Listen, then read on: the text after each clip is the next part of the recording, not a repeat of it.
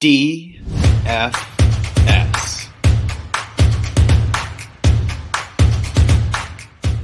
It is Friday, September 23rd here at Draft Shark Studios in Rochester, New York. Welcome to our week three FanDuel podcast. I'm your host, Matt Schauf. With me, as always, Jared Small. And Jared, we talked about the 5K quarterbacks on DraftKings. We don't generally have to look down in the garbage cans for quarterbacks here on FanDuel. And that means that we can more comfortably play Jalen Hurts at 8,100. I'm going to guess he is also your starting point, right?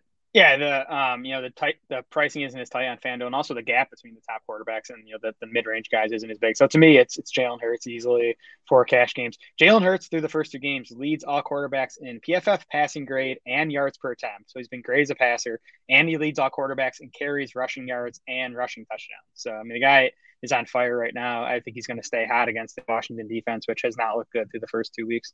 Yeah, and then just comparing him to the other quarterbacks high in our FanDuel points or dollars per point projections, he's safer than Lamar Jackson mm. for 500 less in salary um, because Lamar Jackson's got the right arm thing. The Washington defense is much softer than the Patriots defense. The Washington defense is also softer than what Kyler Murray's facing in the Rams, and he's at 7,800, so he's cheaper, but I'd much rather play Jalen Hurts there. Yeah. Safer on the injury front than Justin Herbert at 8,200, $900 cheaper than Josh Allen, projected for similar ownership. Um, and then, you know, the ceiling for Jalen Hurts is just more attractive than the guys that are way down in the 6K range. And we just, you know, probably don't need to get down there in savings to make that worthwhile. On the GPP side, the ownership is probably going to be high for Jalen Hurts. And I think that is the only reason to, you know, look in other directions. If we're spreading it around, certainly mix in some Jalen Hurts lineups in case he's mm-hmm. just the monster for this week. But I think besides Jalen Hurts, Lamar Jackson certainly makes a lot more sense on this side because he is projected for less ownership. Rashod Bateman is projected for less ownership, although he's got an injury we're going to have to watch.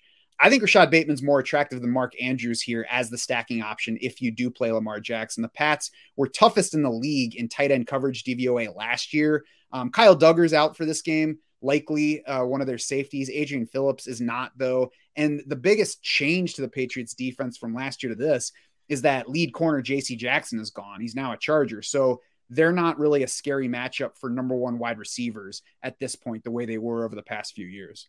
Yeah, I think you can always make an argument for these elite quarterbacks in tournaments. Ky- Kyler Murray is the one I'm semi interested in on FanDuel. I mean, he's only seventy eight hundred bucks. You know, he's he's like priced right there with like Joe Burrow and Kirk Cousins, who are actually on my list here as well as guys I like in their matchups. But like, you know, I think Kyler still beats those guys in ceiling because of the dual threat ability. And yeah, he's not in play for cash to me just because that offense is everything's just so hard for Kyler right now in, in that offense. Um, it has not looked pretty so far, but he came through the decent fantasy line in week two. I think you know he's capable of doing that in spite of his you know supporting cast right now. So I think Murray is interesting in tournaments at his you know six percent projected ownership.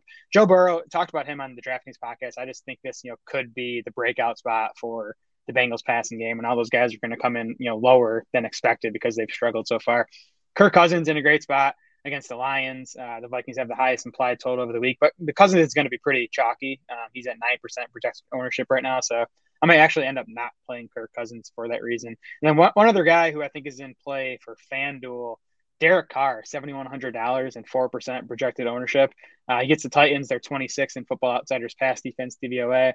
And, you know, with Hunter Renfrow out, I mean, it hurts Carr, but I think it makes his target tree even more condensed. Where, you know, if I'm playing Carr, I'm stacking him with Davante Adams and Darren Waller, and, you know, hoping those two guys account for like 70% of Carr's passing production.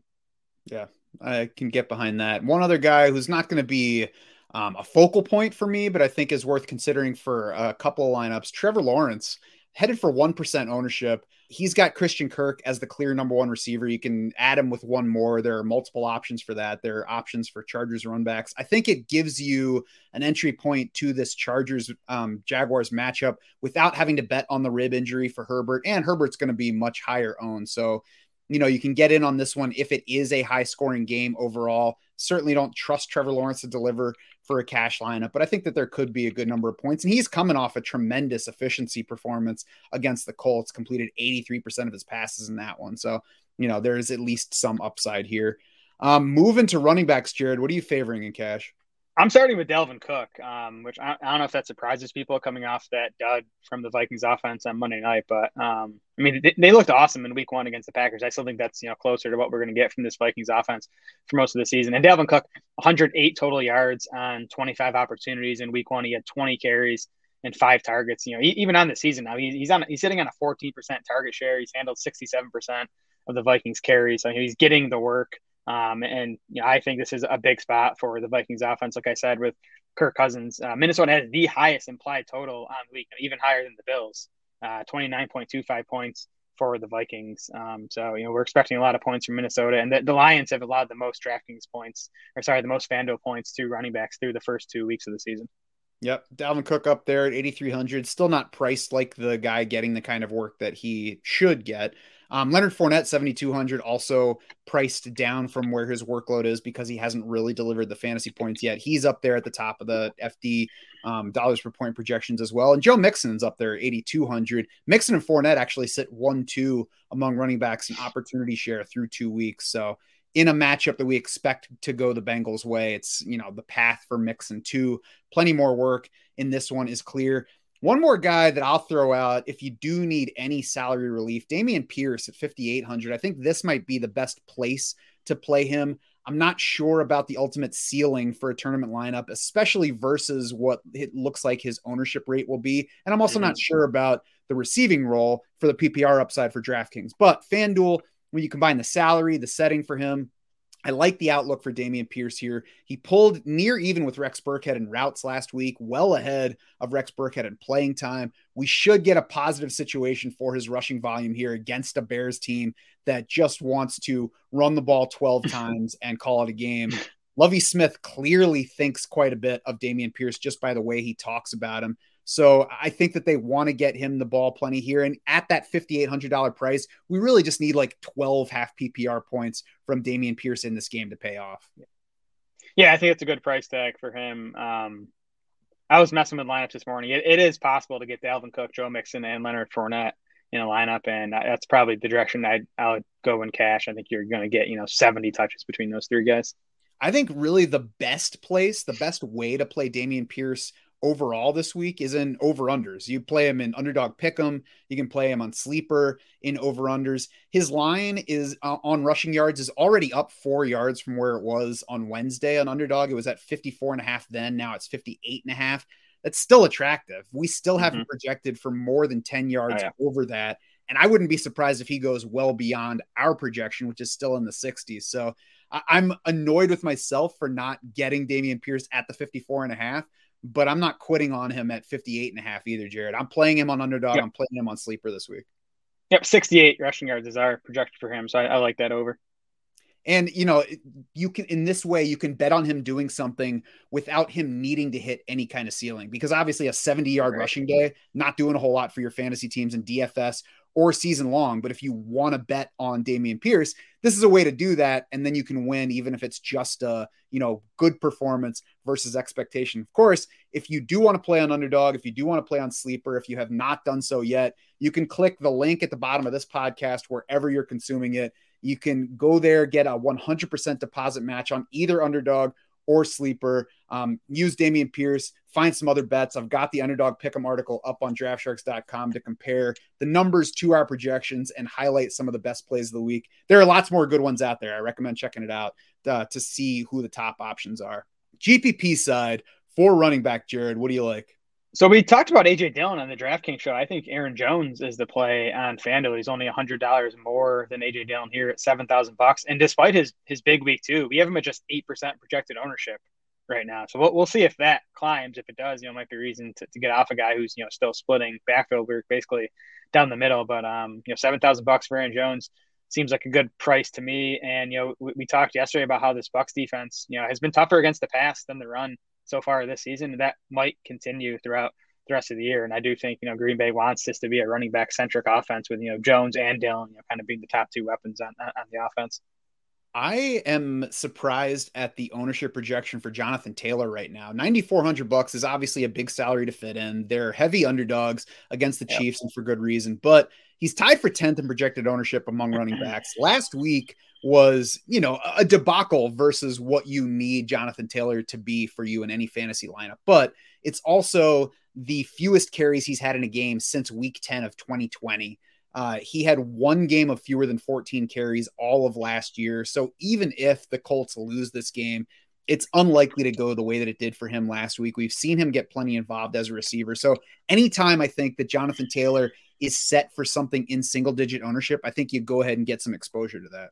Yeah, I think that's a good call. And I do think he's going to come in low because I think, you know, Dalvin Cook, Joe Mixon, to me, they have like similar, you know, baseline projections this week and they're a thousand bucks cheaper. So I don't think many people are going to get up to Jonathan Taylor. So I, I think that's a good call. Um, Darrell Henderson was very popular last week and you know, obviously did not get the workload you were hoping for if you used him. But now he's down to 6,300 bucks on FanDuel and he's projected for just 3% ownership. Um, you know, he, he did still lead Cam Akers in carries and pass routes in week two, got the rushing touchdown. Like, yeah, again, I have no idea what this Rams backfield is going to look like in week in week three, but you know, tournaments are the, the place to play, and you hope Henderson, you know, maybe gets 20 opportunities again in this game and scores a touchdown against a pretty bad Cardinals defense. I think he's interesting at this price and ownership level. Yeah, I figured that you would mention Darrell Henderson. Probably won't be me, so I'll help your ownership rate a little bit. I think D'Andre Swift is similar to Jonathan Taylor in that he looks like he's headed for lower ownership than he should get. I, I wonder if that'll rise as we get into the weekend once we know his playing status. I think we all yeah. assume he'll play, but you know we'll know more about the level as we get into the weekend. So there's a, a, there's potential for that to rise. If it doesn't, though, I think he's very interesting because he had better practice participation Thursday this week than he did last week. So we might get the workload back up versus what it was last week. And we've seen him in the running game look excellent through two weeks. So the upside we know is there. One other guy that I'm considering here is Travis Etienne. And I talked about Dameon Ooh. Pierce, the place to play him in fantasy. I think that this is the place to do some, and you don't have to play Travis Etienne at all. But if you want to, this is the way to do it in a tournament lineup, in a place where nobody's going to have him. If this game follows the seven point line that Vegas has it, maybe it is Travis Etienne conditions. We've already heard Doug Pederson say that things are going to be different by game plan. We don't know yet what all those game plans look like. The Chargers on defense look pretty strong up front. They look weak at their off ball linebacker spots. They have speed, they have excellent edge rushers. So I wonder whether this is the kind of game where using Travis Etienne's speed, whether it be in runs to the outside or in those short kind of routes that don't give the pass rushers time to get to Trevor Lawrence, I wonder if it's the kind of game where maybe they scheme a little bit more Travis Etienne into it from the start. Maybe they use him to also counter the strong Charger secondary. I have no idea. That might not be the case. He might get six touches in this game. And that's why this is the only area because, you know, we put him in a few tournament lineups. If it doesn't work out, those few tournament lineups don't do anything for us. We've still got everything else going fine. But, you know, if it does work out, if he gets 12 touches instead of eight, and he scores those two touchdowns that he almost scored in week mm-hmm. one, suddenly you've got Travis Etienne at a low price and at like 3% ownership. I like the call. I, I think you probably should have made that call on the DraftKings show. I think I like him a bit better over over there with the with the full PPR. I think he, he's maybe a bit cheaper relatively on FanDuel, but I still think I'd rather play him on DraftKings. But I, I do like it. I do think, like you said, um, this specific matchup could mean a bigger role for Etienne this week. Yeah, he didn't even enter my mind until I was looking on the FanDuel list. So let me look at what that salary is on uh, DraftKings real quick. He's uh, 50, 54 on DraftKings. Yeah, so I mean, um, you know, he's I, I, would say he's in play, but it, you know, as as we mentioned, it's a tougher place to fit those salaries, and we do have Dave Montgomery just five hundred dollars more. So uh, you know, it's yeah. same same logic. I agree that he's in play there as well. I think he. I, probably lean his way a bit more on FanDuel because I don't know about the volume. And I think what I'm hoping for more is that we get some touchdown luck. Yes, that makes sense. All right. So, anything else among the tournament running backs on FanDuel? Nope. What do you like for cash at wide receiver?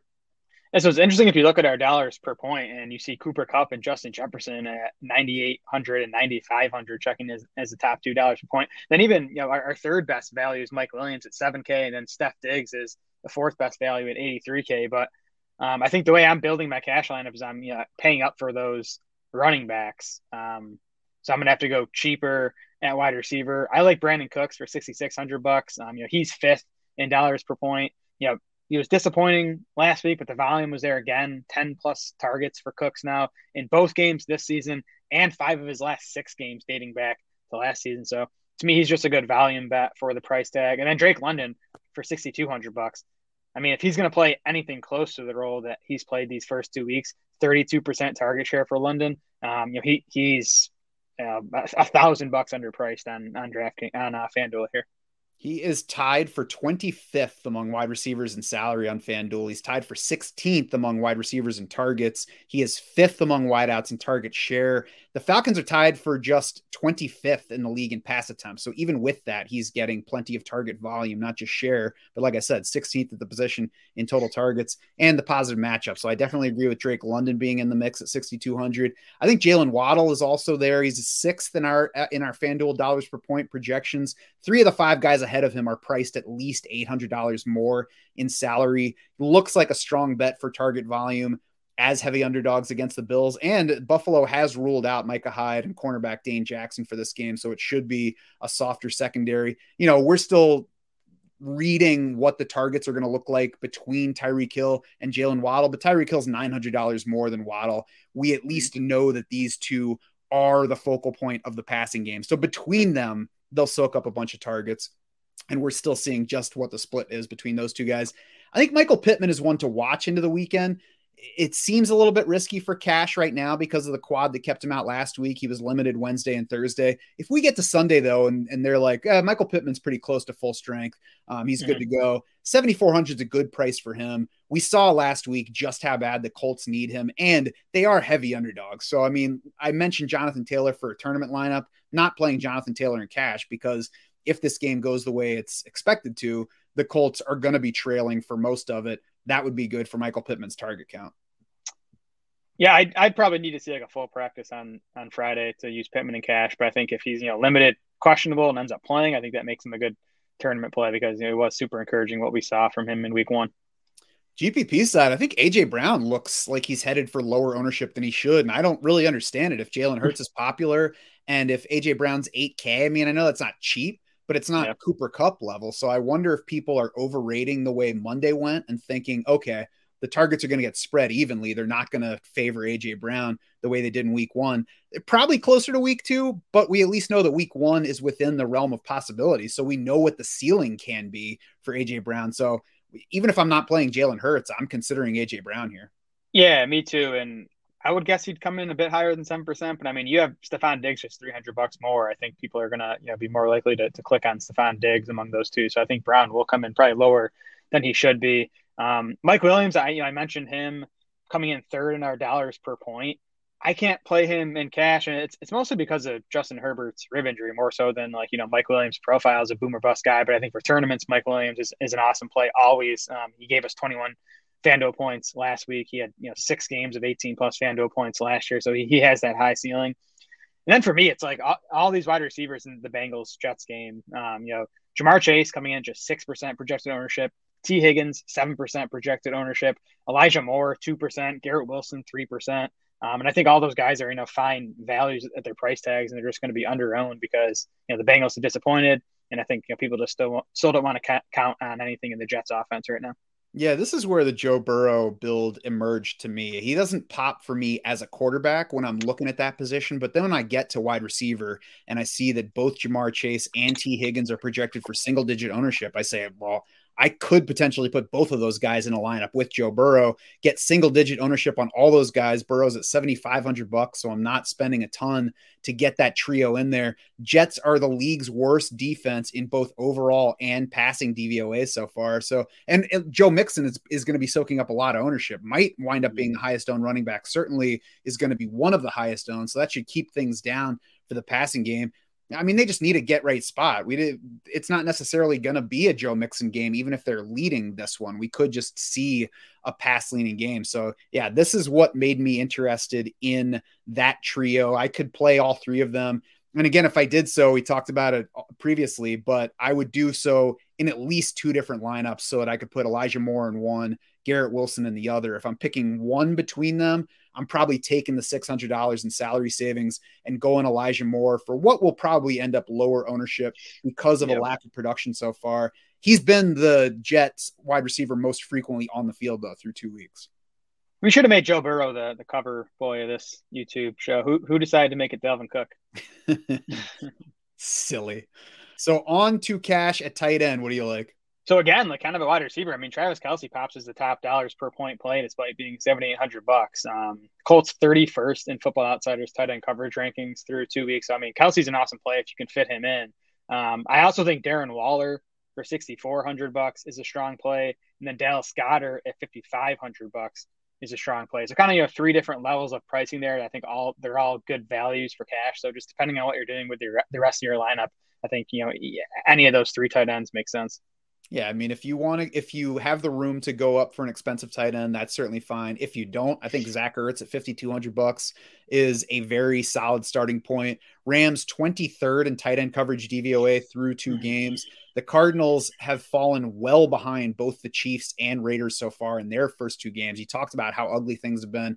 I'm certainly not betting on them beating the Rams this week, and I would not be surprised if they fall behind, which would obviously drive the passing volume. For Zach Ertz specifically, playing time was way up in week two. So we know he's much healthier than he was heading into the season. This week, he's off the injury report. He was on it Wednesday, but it was just a rest day. Thursday, off it completely. So should be good for full playing time. I think it's an excellent spot for both, you know, target floor and ceiling.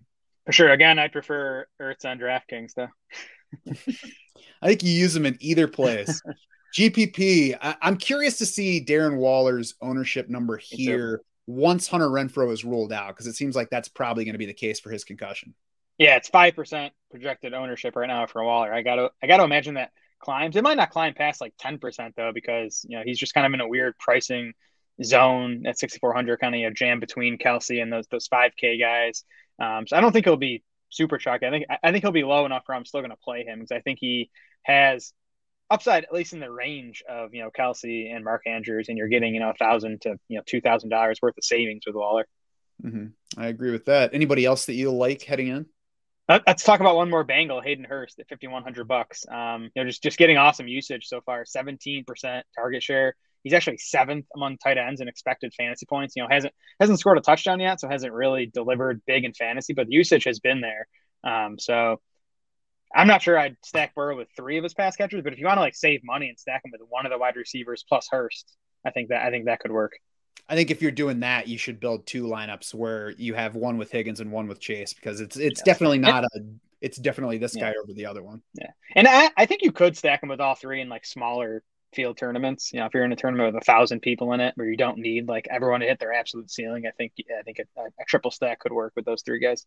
It looks like Travis Kelce and Dallas Goedert are going to be the chalk here. I think that adds some interest to Mark Andrews and Tyler Higbee in similar ranges. I think Ger- Gerald Everett, though, might be most interesting in that Goedert Higbee range of guys. $5,800 salary for Gerald Everett. Um, $100 more than Tyler Higbee, $300 more than Dallas Goedert, but he's projected for much lower ownership than those guys. Seventh among tight ends in target share so far. He's well behind Tyler Higbee in that category, but ahead of Dallas Goedert. So the usage is good. He's got a quarterback, unlike Dallas Goedert, who needs to throw it into the end zone most of the time, especially considering Justin Herbert's rib injury. So he'll be looking to throw it into the end zone as opposed to running it himself. So I like the upside on Gerald Everett. I like the salary is good enough, and the ownership projection is, you know, the biggest factor in his favor. Yeah, Kyle Pitts too. I just want to make sure we, we say his name on the, the, the podcast, unless he, you know, just in case he goes off for 102. yeah, I guess we'll see. Uh, too bad this game's not happening in England. Defense, the Bengals for 3,600 against the Jets are up there. Seahawks 3,400 against the Falcons. Panthers 3,900 against the Saints. I think, you know, any of those is a fine starting point. Yeah, i will probably start with the Bengals at 36. If I can afford, I'd actually prefer uh, Carolina against Jameis Winston uh, for three hundred dollars more.